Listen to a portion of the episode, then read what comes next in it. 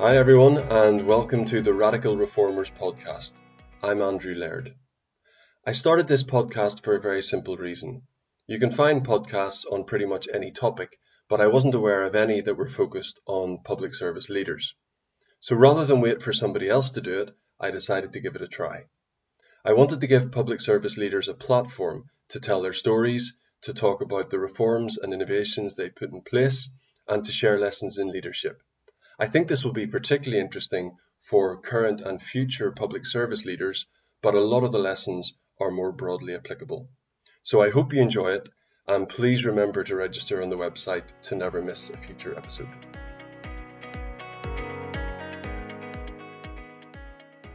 So this episode I speak to Julie Taylor, who is the Chief Executive of the Thomas Deacon Education Trust. Gosh, where to start? This was such an interesting interview. Uh, we covered how the group of schools that Julie leads responded to COVID, looked after pupil welfare, kept teaching going, and also kept kids and families fed, which included teachers making deliveries of food parcels. We talked about Julie's thoughts on a more flexible model of schooling to do with the mix of in person teaching and also digital teaching about the hours that children attend schools and also the use of the school building itself. Can it become more of a community centre? And quite a big part of the discussion is on the role of schools and how a successful school can't just be about exams, exams, exams. It needs to be about much more than that. So let's hear from Julie. Julie, you're very welcome to the Radical Reformers podcast.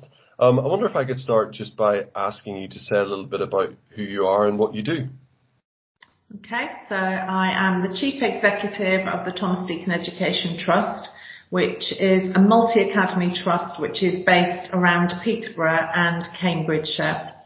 And the um, academies movement started very early in the 2000s and was a, an alternative way um, to deliver an education outside of local authority control. And it's had various iterations over time. I was brought up in um, South Wales, spent uh, the majority of my childhood there and went to my local primary school in the village where my parents lived just outside of Cardiff and then I went on to the local comprehensive school. Everybody just went to their local school and um, my parents were always highly supportive of education. They were both two very clever people themselves but because they came from a working class background, they didn't get the opportunity to go on to further or higher education. So education was always very valued in our home. Yeah. So, so um, it was natural that they encouraged me to, to apply to university when the time was right. And um, I felt very lucky to be able to go to university at a time when you could get a full grant. So my, you know, my parents wouldn't have been able to afford to send me um, and I uh, gained a place at um, the University of Manchester uh, to study English language and literature. My parents were incredibly proud of that. They didn't understand that process. And um, I always remember um, getting a letter telling me that I'd got an interview at Manchester University, and you know I was thinking I've got to get the train from Cardiff. That's about four hours to get up to Manchester. Yeah. And my mum just said, you know, well, what can I do to help you? What can I, well, your dad can take you to the station and um, I'll make you some sandwiches for the journey. and even though they had no idea what that experience was going to be like for me, they were incredibly supportive. Yeah. Um, and then from there, I ended up staying in Manchester the early part of my teaching career. I did my degree, I did my postgraduate um, qualification, ended up staying in Manchester Oldham, Rochdale for my early career before I then started to move around a little bit. I went back to my native South Wales for a while. Um, and this, I, this was as a teacher? Yes, yeah. I've been a teacher my whole life, right. uh, Andrew. I'm one of those people who went straight from school to university and I've been in schools ever since. So I've had um, a long uh, career in education, 39 years in education.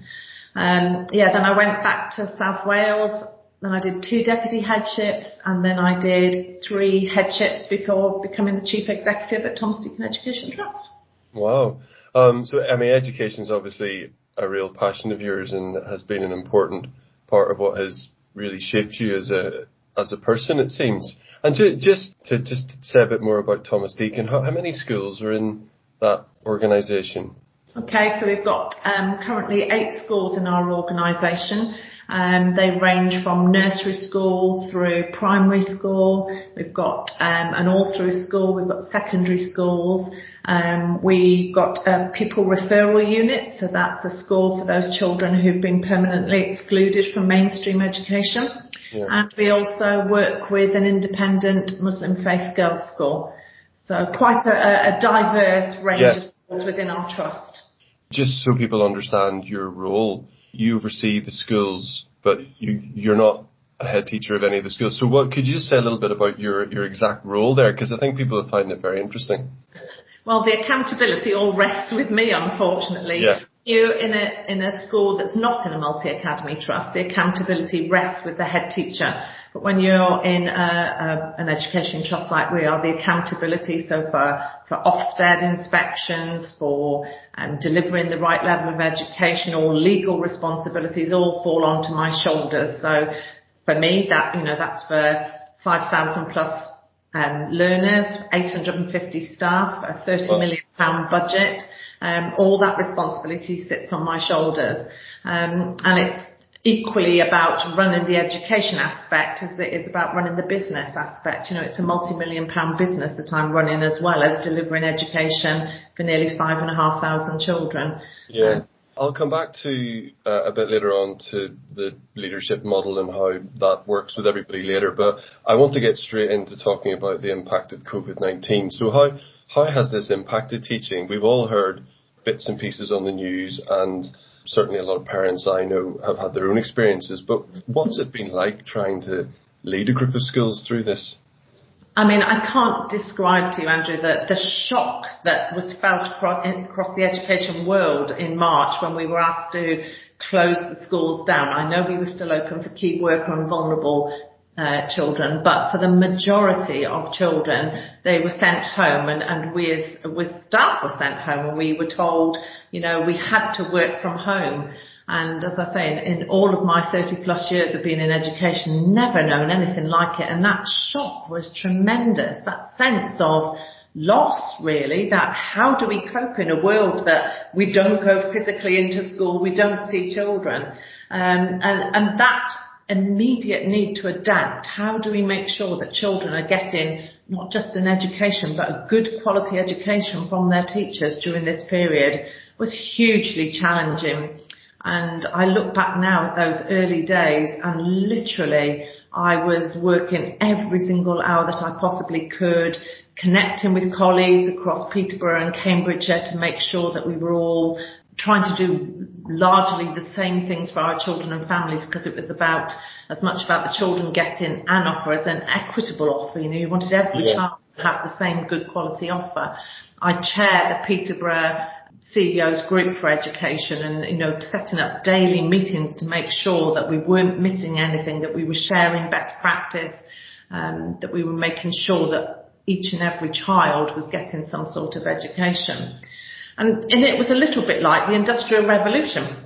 Um, you know, it was like, oh my goodness, we've gone from, you know, very um, person intensive industry to suddenly very technology intensive industry. And we had to adapt so quickly um, you know, we, we moved away immediately from, you know, 30 children in a physical room with one teacher, um, being, uh, leading the learning to a range of online learning activities, which meant that children didn't all have to be in that room at the same time. You know, some children were accessing the learning first thing in the morning and then you know, going out to play because we had some beautiful weather during that, that early part of, of lockdown. And, and some of our teenagers weren't getting up till lunchtime and then were maybe yeah. in some of their learning from about six o'clock till midnight.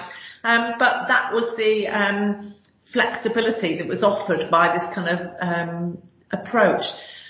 And it allowed us to connect with children um, on a more personalised basis, I suppose, really, because um, you were allowed, you were able to offer small group tutorials. So if you were in a maths lesson, for example, and you're working your way through equations, something I struggled with particularly at school, um, and you really didn't understand, the teacher could deliver the online learning. And then for those children who really needed that additional help, there wasn't a bell, which meant they had to shoot off to their next lesson.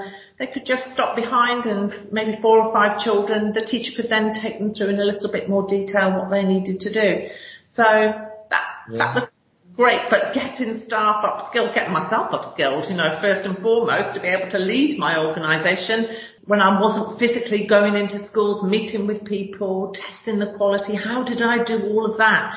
Sat yeah. at my kitchen table at home um, from behind a laptop. And it was a really challenging time. You know, how do we try out different platforms? Because we didn't have a consistent learning platform across the trust. Different needs for nursery school children, primary school children, secondary, sixth formers, all got very, very different learning needs and trying to put together a package which would meet all of those needs and enable those children not just to exist but to thrive and flourish was really important. Yeah. What about with the pupil referral units? I'm sure that was particularly challenging. It was incredibly challenging and, and um, you know, first and, and foremost, our concern was around safeguarding those children because they were um, in communities and of course the, the the school, uh, Richard Barnes Academy, is course serves the whole of Peterborough, so they're not just located in one particular community, they're spread across the city.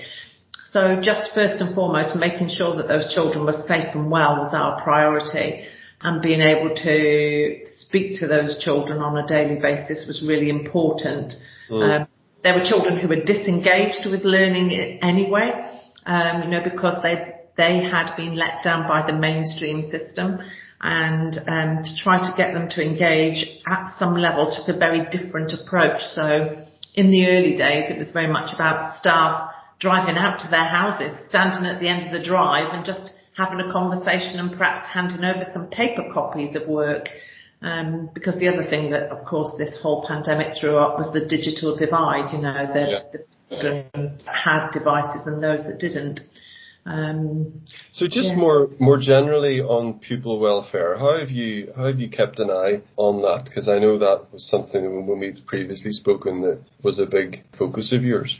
It was um, hugely important to me. Um, you know, you talk about where the accountability sits, and, the, and the, that sense for me of I am responsible for the welfare and well-being of you know 5,000 plus children really sat heavily on my shoulders and, uh, and on the shoulders of the head teachers and principals in our schools. How are we going to make sure we normally have that daily contact? We can look children in the eye. We know when things aren't right for them. How are we going to manage and deliver that?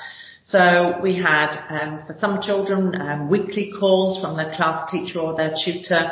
For those children who we knew were uh, at greater risk or were more vulnerable, there were daily calls staff drove out in their cars in, in pairs and, you know, as I said, spoke to children through windows to make sure that they were okay. Um, that was really important to make sure that they were, were safe and well. And, and that was our absolute priority at the start of lockdown. And then that led on to kind of how well are they looked after? So, you know, a significant proportion of the children in our trust are entitled to free school meals. So we had to make sure that the children had access to food because one of the great things about our trust, um, Michael, who's the head of our catering team, he is an immense chef. Anybody who is anybody in Peterborough will tell you about the quality of food that you get in um, Thomas Deacon schools and um, you know the children are very well fed every single day breakfast lunch and um, food after school you know we we we know the families well and we make sure our children are well fed and we give very generous portions because you know uh, teenage boys take a lot of filling up yeah. and we're really concerned about how we're going to manage that during this period and it was before the government decided to give out vouchers so in that period before that, you know, could we get the children to pick up a packed lunch every day? So we have staff driving out in cars and vans taking um, food out to places. So you you had mem- members of your staff team delivering food to to yeah. people. Wow, so it really was a case of everybody getting their sleeves rolled up.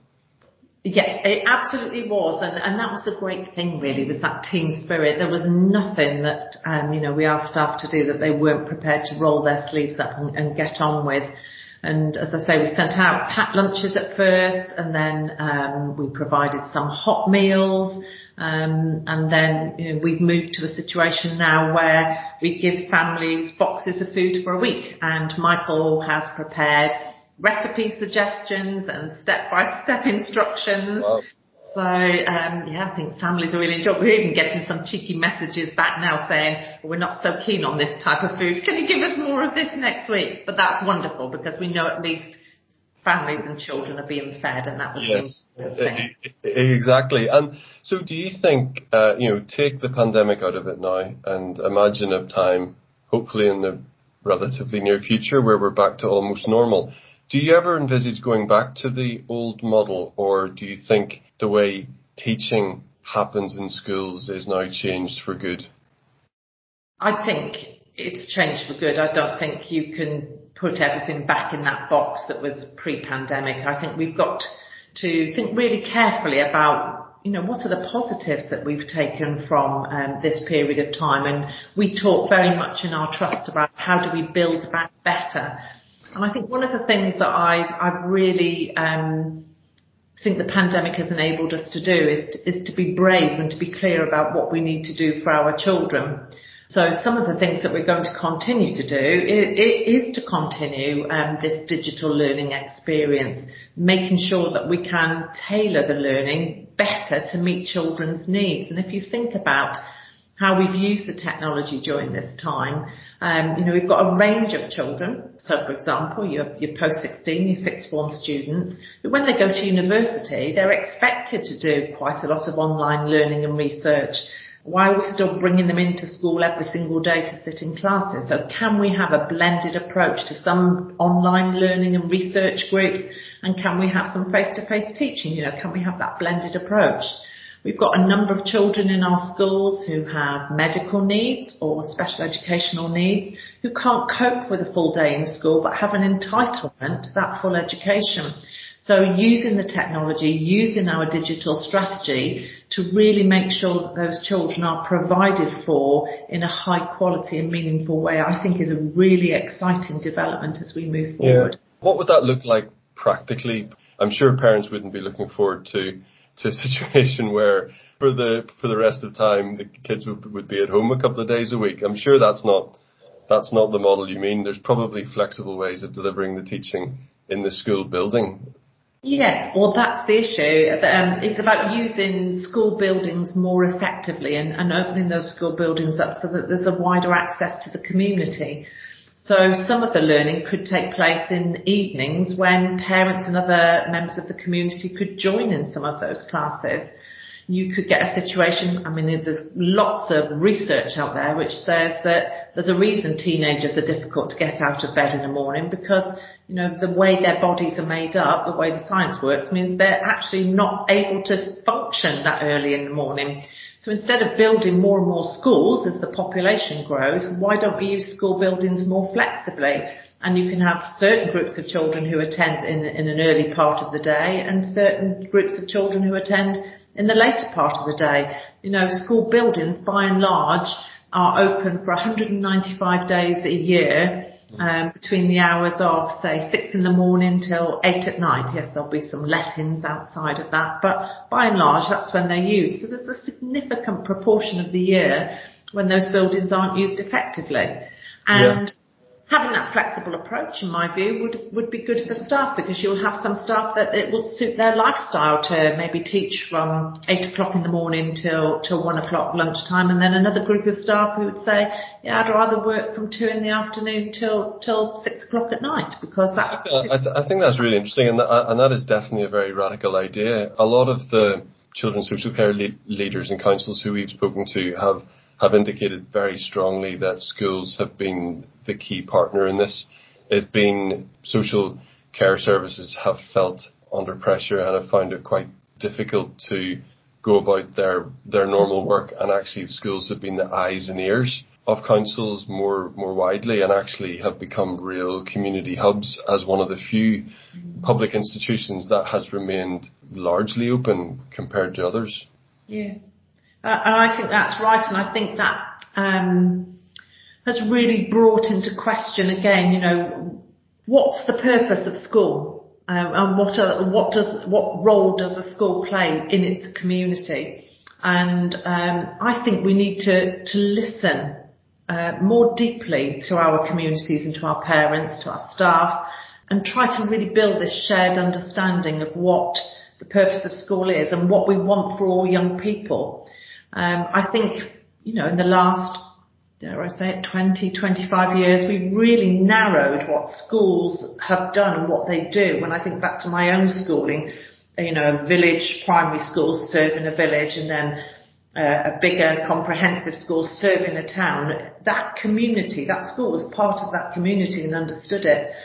The accountability model that we've had in schools over the last 20 years, I would say, has really been dominated by, you know, exams, exams, exams, exam results at all costs. And while that's been useful, it's raised standards, don't get me wrong, I think it's coming to the end of its natural life and this whole pandemic, as you say, quite rightly, has called into question um, the, the number of unresolved problems that exist in our society and that without schools, um, that society wouldn't be able to resolve. You know, we, as teachers in schools and, and associate staff in schools work really hard with the families to make sure that children can learn effectively. And to be able to learn effectively children have to be safe they have to be well they have to be clean they have to be fed. And and we have always taken on that role the the policy the educational policy of this country has tried to move us away from that and has almost devalued that role that we've played.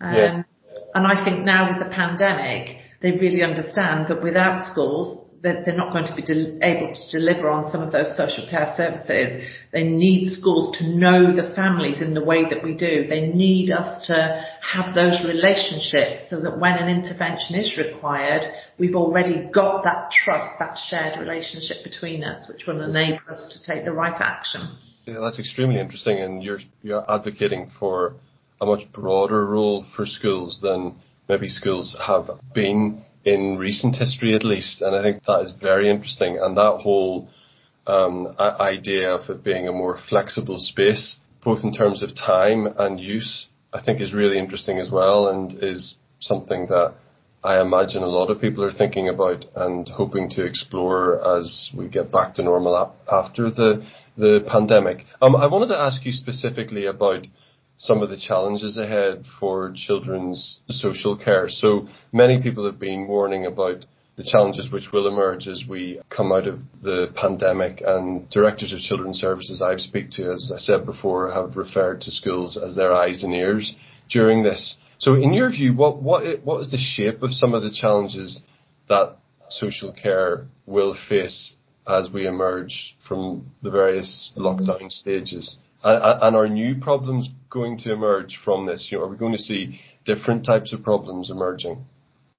I think the difficulty with this one is we just don't know. We, we've got nothing. We've had nothing like this before to, to base this on. And we were already, if you look at any of the PISA studies, um, dealing with a generation of young people who were significantly more anxious and depressed about their own sense of well-being than they've ever been before and felt, you know, really the stress and pressure of um, 21st century living and the 21st century education system.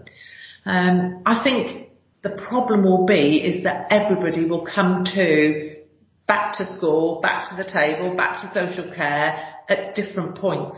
You know, we, we take this approach sometimes that there is a a homogenous solution to all this, and of course there isn't. People are where they are, and what I think the challenge for us will be is to how do we better meet people where they are and bring them with us on that journey, and getting a closer working relationship between the services that exist, the public services that exist, by using schools as a, a community hub, if you like, understanding better that relationship between social and cultural well-being and academic achievement uh, will be absolutely integral to, to moving things forward. Our young people are resilient, they're imaginative, they're creative, um, and they don't know any different. Um, and so sometimes we uh, tend to impose on them um, a sense of what we as the adults think they might be feeling or, or, or might need. And I think one of the things we've got to really learn to do is to listen carefully. One of, one of my earliest um, experiences of, of, getting student feedback, um, I was with a, a, another group of um, head teachers and we were just talking about success and how we define success in a school. And um, this girl, Megan, piped up and she just said, may I say something? And I said, yes, of course you may. This is about you, the students, you know, in your slightly patronising head teachery way. And um, she said, success is personal. Whatever you measure success as, as a school or an education system or a government, doesn't matter to me as a person success is personal. It's about me. It's about my goals, my hopes and dreams, the type of life that I want to live. And I, gosh, you know, that stopped me in my tracks. There have been many moments in my teaching career where children have stopped me in my tracks. I normally have a swift answer, but I thought, you know, she is absolutely right. And this is, I think, we're going to have, have to deal with in a better way. We've got to stop thinking of groups of people as one size fits all. We've got to yeah. really listen to people and try and meet their needs individually. And I know that will be a challenge. I know that that would be extremely hard to achieve, I think, but an absolute worthy endeavor. Um, I just want to uh, just ask a, a, little bit more about some of the things which you've been seeing with children and their families over over this period. And obviously, you can't get into specifics, but just what sorts of new challenges are, are, are you seeing that the pandemic ha- has forced or caused? I'm seeing um, a huge impact on on children's um, mental health. Um, my sixth formers in one of my schools um, a couple of weeks ago led a cross city um, mental health summit meeting because they were so concerned about the, the mental health and well-being of uh, children and young people. And that's played out in, in a variety of ways. More parents are choosing to keep their children at home, having elective home education because they just do not trust uh, the system. They don't trust children to be in schools anymore. They want to keep their their child at home. We see children who um, whose attendance has, has fallen. They're they're um, worried about returning. And at the extreme end, we see children who have been drawn into a criminal lifestyle. Um, at the start of the pandemic, there were probably known to the police about 40, 40 gangs that ran county lines. There are over 100 today. My, my most recent meeting with the police has said there are over 100 county lines gangs. And, and that um, child sexual exploitation um, issue is, is on the rise because children haven't been kept safe and people haven't known where they are. And um, you know, we've got real evidence in our schools of um, domestic abuse has, has increased exponentially. One of the things we've done as a trust during the last week is we've signed up with the um, GMB, their, their domestic abuse charter, to raise awareness in our schools, both with our employees and with our families, because um, evidence in multi-occupational, uh, multi-occupancy households has been that, um, you know, tempers have got frayed and fractured and, and people and children in Sorry, particular. GMB is? The union, GMB. Oh yeah, of course, yeah, yeah. So just for, for people who might not know. Thank you for sharing those those challenges. I, I think that lays clear the, the hard work that's going to be ahead for both schools and social care departments next year. I was going to add, and it's also about the leadership there, Andrew. You know, you've got school leaders who have been working ceaselessly since the middle of March. And yesterday I, you know, received a very heartfelt message from one of my leaders saying, I've got over 50% now of my staff off with COVID related issues. Um, wow. I've got um, a high percentage of children self-isolating as a result of that. I've followed all the COVID safe measures. I have followed the Department for Education's directive and I am feeling dreadful. I'm feeling like I'm a weak leader because I haven't been able to protect my staff and my children um, from all that's happening. And I think that's the other issue that's facing us that people, teachers, head teachers, um, your office staff, your frontline receptionists have been dealing with so much, relentlessly with so much because we don't stop over the weekends because of track and trace. We have to keep going. And because parents have nowhere else to turn, it's the only constant in the community is the school. So that where's the first place they turn to if there's a problem? They turn to the school. Um, yeah. I think people are absolutely burnt out and I think you know, one of the other challenges is how do we retain our senior leaders in the profession moving forward? So what are you doing to support your leadership team? Because it all comes from them and if you can't keep them healthy and motivated and energized even, then that will trickle down through the rest of the organization. Yeah. We, um, we meet frequently. We communicate a lot. We really look out for each other. We do pride ourselves on being um, a values-led organisation, and our our first value is trust, and we define that by saying we are honest and supportive, and we expect people to um, call things out, whether that is um, if they're talking about you know themselves or, or to others, and we We've really tried to look after our uh, senior leaders, keeping in contact with them, um, taking as much strain that we can do through the centralised part of the trust so that the day-to-day things that are, are, the only things that they have to deal with. And say the only things, that's a huge amount of work but that the accountability agenda, for example, sits squarely on our shoulders and we try and keep anything like Ofsted well away from the schools, you know, health and safety. We deal with all of that centrally. We say to people, don't worry about your budgets. We'll manage the budgets. You just get on with doing what you need to do. Um, yeah. And just, you know, caring, showing that we care for each other and um, showing that it affects us too. One of the things I did throughout um, the period from March till um, the summer break was I did a weekly blog and I thought it was really important to let people in the organisation know that I was feeling as bewildered, scared, confused as they were, that I didn't have all the answers. You know, I normally go out and say, yes, this is what we're going to do and this is why we're going to do it and this is how we're going to do it. And I just had to say, I'm really sorry, I don't have the answers or I'm really struggling this week. I've not been able to motivate myself or someone in my family has fallen ill this week and I actually am struggling to, to, to do a day's work at the moment.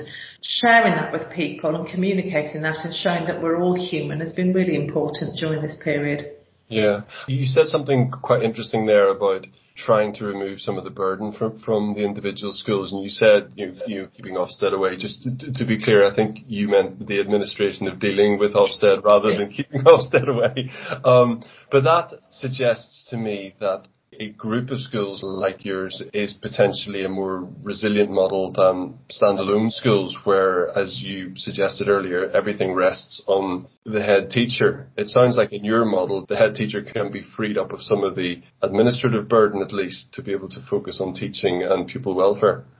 That's exactly how it works and that has been um, such a, a strong advantage um, during this period of time. I can't tell you the number of times my head teachers and principals have said to me, thank goodness we're part of a trust because I don't have to worry about balancing the budget or ordering the toilet rolls or, or whatever it might be to a point that, um, you know, we have other local schools that have been struggling, we've just said, well, come and be part of us for a little while. No expectation of you joining us.